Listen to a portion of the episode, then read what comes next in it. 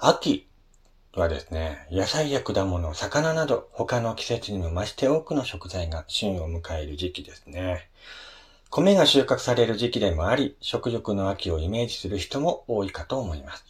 消費者にとっては美味しいものをたくさん味わえる嬉しい季節ですが、農家や漁師など食に関わる仕事に就く人々にとっては、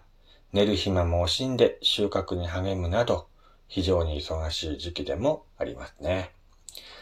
食事をいただく際には、こうした人、人たちへの感謝を忘れないようにすることが大事です。また、私たちが口に運び、健康な体を保ってくれる食べ物は、飼って生きていた動植物に他なりません。茶碗一杯のご飯は米約3250粒にあたるとされています。その一つ一粒は、巻けば発芽して命を紡ぐことのできる種でした。食べるという行為は命をいただく行為なのです。生きていくために欠かせない食事だからこそ、大自然の恵みと多くの人々の働きへ思いを馳せ、丁寧に味わいましょう。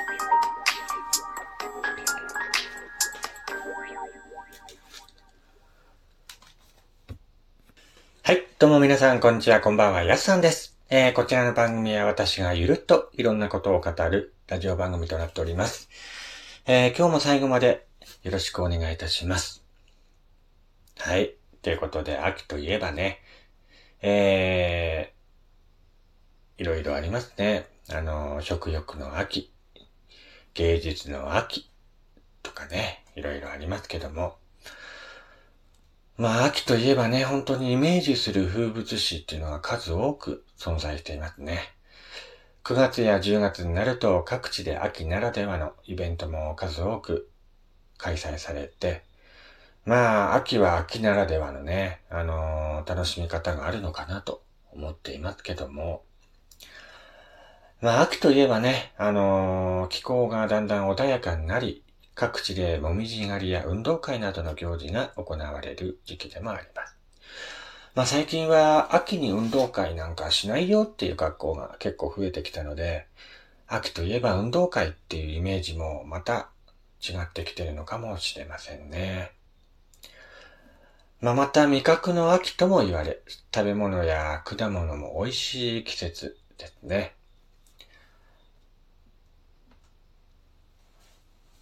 まあ、今、秋といえばね、あの、イメージする風物詩、いろいろあるかと思いますけども、まあ、大概の人はね、秋といえば、もみじ狩り、運動会、ハロウィン、七五三などね、あとは十五夜のお月見とか、そういうのをイメージする方が結構多いんじゃないかなと思います。まあ多くの人がね、秋といえばイメージするのが、もみじ狩りですか。ね。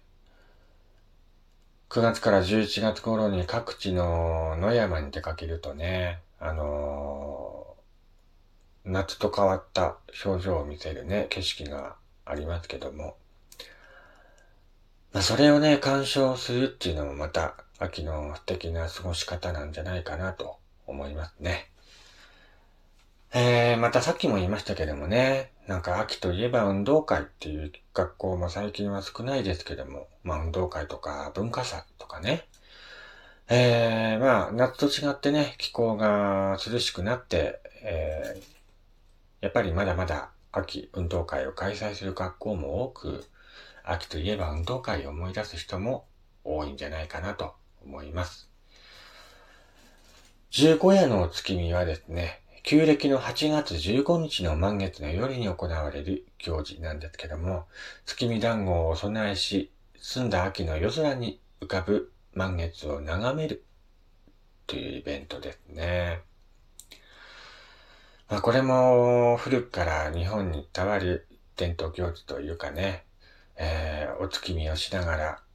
団子を食べてね、ゆっくりと過ごす夜もまたいいのかなと思います。えー、また最近ではね、ハロウィンっていう秋の行事っていうのがね、ここ数年本当に10年ぐらいかなあのー、日本で定着してきましたけども、まあ僕が小さい頃はね、ハロウィンっていうイベント自体がなかったので、ほんとここ最近だよね。あのー、どっから出てきたこのイベントはっていう感じで、ハロウィンっていうイベントがありますね。ヨーロッパでは2000年以上ものある歴史があるお祭りですけども、まあ、毎年10月の31日に行われて、秋の収穫を祝い、悪霊を追い出すために様々な仮装をするっていうイベントですけどもね。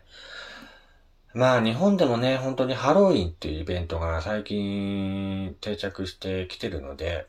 100円ショップとか行くとね、ハロウィングッズとかが、えー、よく売られてますけどもね。また仮装するイベントもね、あのー、なんだろ、最近はほら、アニメキャラとかにコスプレする、コスプレイヤーっていうのかな？うん、よくわかんないんだけど、そういう方も結構最近増えてきたから、こういうハロウィンのイベントをね、機会にして、なんかコスプレしてね、あの、街に繰り出して、イベントに参加するっていう方も結構多くなってきたのかなと思います。ああ、盛岡ではね、なかなかコスプレしてる方っていう人を見かけることはないんですけども、ごくたまにね、あのー、コスプレしてる人とか歩いてるの見て、まあ田舎だからさ、なんだかんだ盛岡もね、やっぱそういう人見ると、目立ってしまうっていうね、こともありますけども。まあ、そういうね、ハロウィンのイベントとかも、なかなか、見てると面白いからね。うん。いいなと。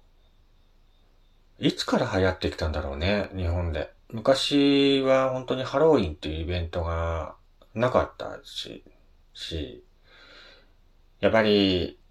誰かがね、流行らしたんだろうね。なんかね、わかんないんだけど。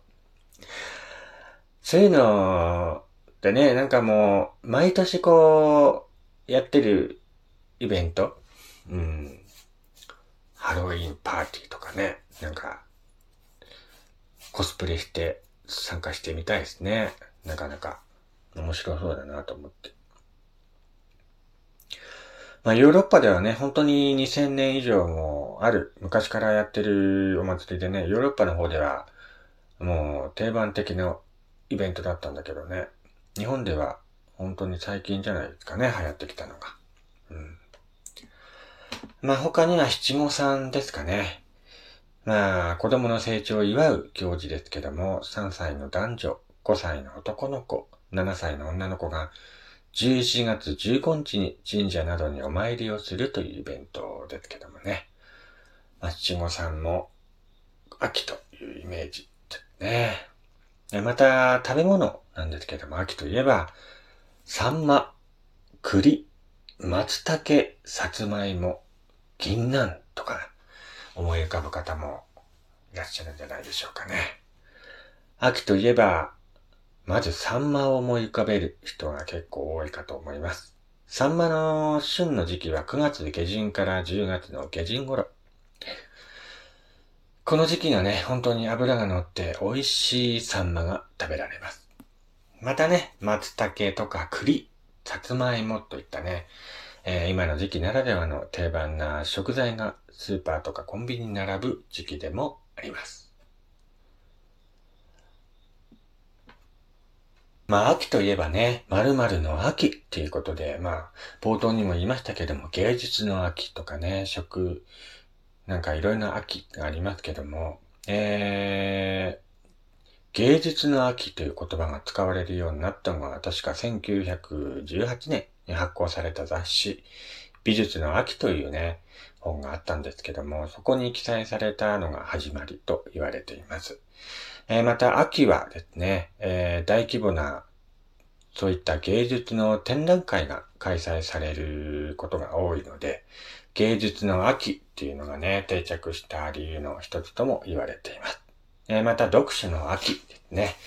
過ごしやすい秋は読書にも適した季節となっております。毎年、本屋さんでもね、読書の秋と称したキャンペーンが展開されています。読書の秋という言葉は古代中国の詩人である漢樹が読んだ10日親しむべしという詩が由来になっているそうですね。夜の、秋の夜は長く、夜に明かりを灯して読書をするのにふさわしいという意味と使われています。まあその通りね、だんだんこう昼間の時間が短くなり、夜の時間が長くなってくる秋なんですけども、静かに本を読みながらね、えー、ゆっくりとした夜を過ごしてみたいなと思います。えー、またね、いろいろ祭り、秋祭りとかもね、あの、開催される時期でもありますから、えー、秋、皆さんは、どんな秋を過ごされるんでしょうか。えー、ということで、今回はですね、えー、もうすぐ秋ですね、ということで、秋といえば、これとか、そういうのをいろいろ紹介していました。もしね、こういう秋あるよとかっていうのがありましたら、ぜひ番組の方までお便りお待ちしております。それではまた次回お会いしましょう。お相手はやすさんでした。